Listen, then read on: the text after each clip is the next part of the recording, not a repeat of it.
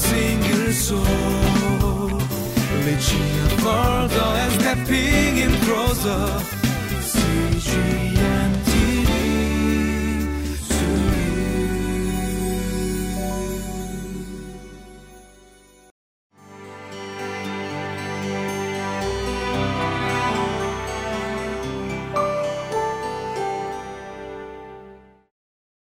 Welcome to Living Life. I remember when I was in junior high school, we had this very special gym period once. And during that class, uh, I was given a chance uh, to hit a basketball from half court. And if I hit it, I was supposed to receive some great prize. I don't remember what it was, but I still remember uh, doing all of this. I remember the time when I shot it, uh, I actually was very, very close to hitting it. It just grazed the rim and it fell off. And because it was so close and my classmates were all like screaming and screaming for it, the gym teacher, he agreed to give me a second chance for it. So I remember the second time, just lining up right in the, mental, uh, the middle of the court, uh, staring at that rim, just picturing me getting it in. I remember I gauged the wind, uh, even though we were indoors, and the court was pretty silent, even though there were a lot of people in it. And I just remember just letting it fly, right? Just letting it fly, just shooting it. And I remember the ball just going up in the air, and it just looked so great up in the air, just going straight to the middle of the hoop. Uh, the problem was uh, I didn't give enough power to it. I ended up just totally airballing uh, the shot. Uh, but I still remember, even though I missed that second chance, I was immensely grateful to the teacher for giving me that second opportunity. Uh, the theme of today's passage is second chances. It's not second chances and something as unimportant as this basketball shot, but it's actually a second chance at a brand new life walking with God. Uh, so join me in reading today's passage.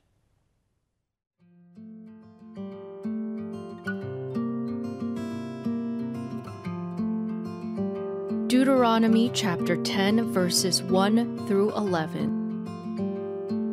At that time the Lord said to me, "Chisel out two stone tablets like the first ones, and come up to me on the mountain. Also make a wooden ark. I will write on the tablets the words that were on the first tablets which you broke. Then you are to put them in the ark." So I made the ark out of acacia wood and chiseled out two stone tablets like the first ones, and I went up on the mountain with the two tablets in my hands. The Lord wrote on these tablets what he had written before, the Ten Commandments he had proclaimed to you on the mountain out of the fire on the day of the assembly, and the Lord gave them to me. Then I came back down the mountain and put the tablets in the ark I had made as the Lord commanded me, and they are there now. The Israelites traveled from the wells of Bene-Jakan to Moserah. There Aaron died and was buried, and Eleazar his son succeeded him as priest.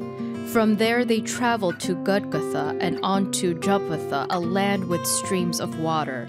At that time the Lord set apart the tribe of Levi to carry the ark of the covenant of the Lord, to stand before the Lord to minister and to pronounce blessings in his name as they still do today. That is why the Levites have no share or inheritance among their fellow Israelites. The Lord is their inheritance, as the Lord your God told them. Now I had stayed on the mountain forty days and forty nights, as I did the first time, and the Lord listened to me at this time also. It was not his will to destroy you. Go, the Lord said to me, and lead the people on their way, so that they may enter and possess the land I swore to their ancestors to give them. In today's passage, uh, we see Moses. He's climbing up Mount Sinai once again. You see, the people had rebelled and they sinned against God. And initially, uh, Moses had received the special tablets from God. But when he saw the people sin, he got so angry that he threw the tablets and he broke them. And because of that, we see in today's passage, it opens with God telling Moses to chisel out two stone tablets like the first one and come up to me on the mountain. Also make a wooden ark. I'll write on the tablets the words that were on the first tablets, which you broke. Then you are to put them in the ark. Now, this reminds me of one of my favorite stories in the New Testament, actually. Uh, one of my favorite stories is this moment when Jesus actually meets Peter right after the resurrection of Jesus. You know, Jesus finds Peter and he asks him, Peter, do you love me? And Peter asks, uh, Peter answers, yes, Lord, of course, you know that I love you. But Jesus takes him one more time and says, Peter, do you love me? And once again, Peter says, yes, Lord, you know that I love you. But Jesus doesn't end there. He actually asks the third time. He says, Peter, do you love me? And this time it says that Peter was hurt by Jesus' question and says, yes, Lord, you know all things. You know that I love you. Uh, even though it was a very basic conversation, uh, this was a very special way of Jesus restoring and reinstating Peter. You know, Peter previously, he denied Christ three times. And in these three simple questions, asking of uh, Peter's love of Jesus, Jesus was able to show his mercy and love and forgiveness to Peter. Uh, for Moses, it's actually a very similar thing that's going on here. He's once again told to make these two stone tablets, just like the first time, so that God can write his special message on them. Uh, this was God's special way of answering Moses' prayer for the people.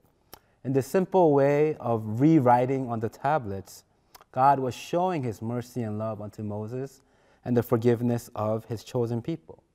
And in both stories, we are shown that God is the God of second ch chances. And in, to be honest, if you look back on our lives, we know that God is not only the God of second chances, but he's often the God of third chances, fourth chances, of too many, uh, innumerable, countless chances. And that his love for us is much greater than anything that we could actually imagine. If you look later on in today's passage, in verses six to nine, uh, they actually have a little aside uh, talking about the Levites, who are the descendants of Aaron. It says in verse eight, at that time the Lord set apart the tribe of Levi to carry the ark of the covenant of the Lord, to stand before the Lord, to minister and to pronounce uh, blessings in his name, as they still do today. And that is why the Levites have no share or inheritance among their fellow Israelites. The Lord is their inheritance, as the Lord your God told them. You know, in this little brief section here, this little aside, uh, God gives a very special call to the Levites. Every other tribe, they have their own uh, allotted land for themselves in the promised land, except for the Levites, uh, because they are called to be part of all the different tribes to be able to serve them as God's special priests. It means that the Levites, even though they had no other land for themselves, uh, they still were giving a very special blessing. And as a matter of fact, it says that their Lord is their inheritance. Uh, their blessing, their inheritance has nothing to do with land, but in actuality, they still receive the Lord. And they're able to pass on the Lord to their children, and that is their inheritance. I just love this phrase, the Lord is their inheritance. Uh, may we be so fortunate to be able to re receive the same inheritance as them. At the end of today's passage, we are told that Moses, he stayed on the mountain for forty days and forty nights, just as he had done the first time. See, both times, the first time and the second time, God answered Moses' plea and was able to give him the very special blessings. It means that God forgives and he gives his second chance to all of his Our beloved children there. But at the same time, it's not just an open invitation for us to do anything that we want to do.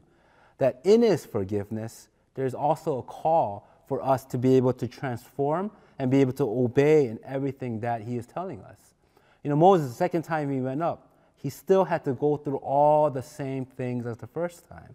He still had to make the stone tablets. He still had to climb the mountain. He had to make the ark. He had to do all of these things according to the way that God told him to do it. Even though God openly forgave him in his grace, uh, there was still a call for Moses to obey as a sign of all the people obeying as well.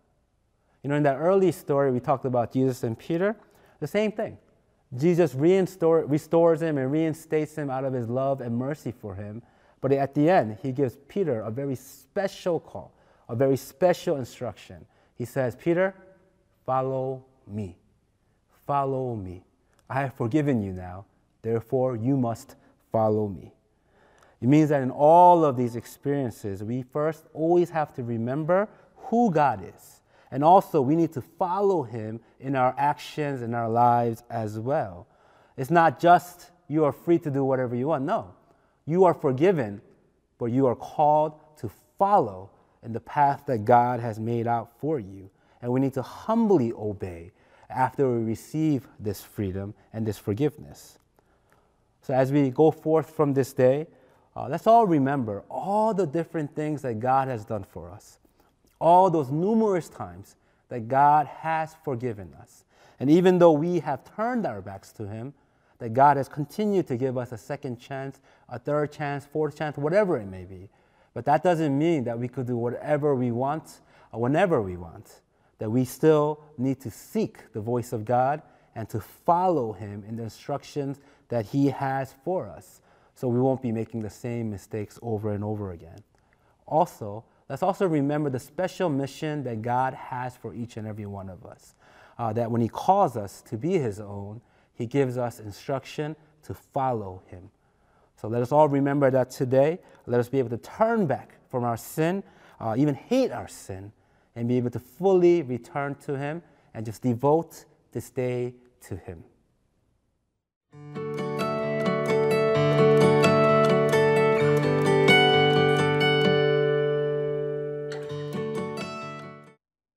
And when God calls you, he calls you for a very special mission.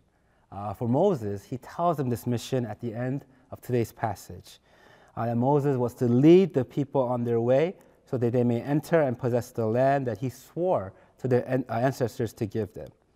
As a leader, Moses was called to serve his people and to be a blessing upon them. As we think about our own special call in our lives, uh, let's just take this time to pray and let's ask God, God, how is it that I can bless others?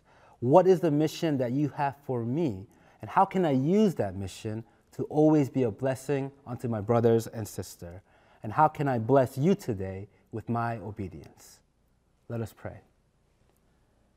Dear Lord, we thank you so much uh, for showing us that you are God of second chances. Uh, so many times, Lord, we have turned our backs to you, but each and every time you have still called us back. And for that, we are so grateful and we are so humbled. Lord, as we remember all of these things that you have done for us, uh, let us not go astray and think that we have permission to do whatever we want, but let's continue to seek your voice and be able to follow in the footsteps uh, that you have first provided for us. In the same way that Jesus told Peter to follow him, let us also be able to follow you in that same way. And Lord, we know that you have given us each a very special message and a very special mission. Help us each day to seek that mission, to follow it, and to use it so that we may always be a blessing unto others.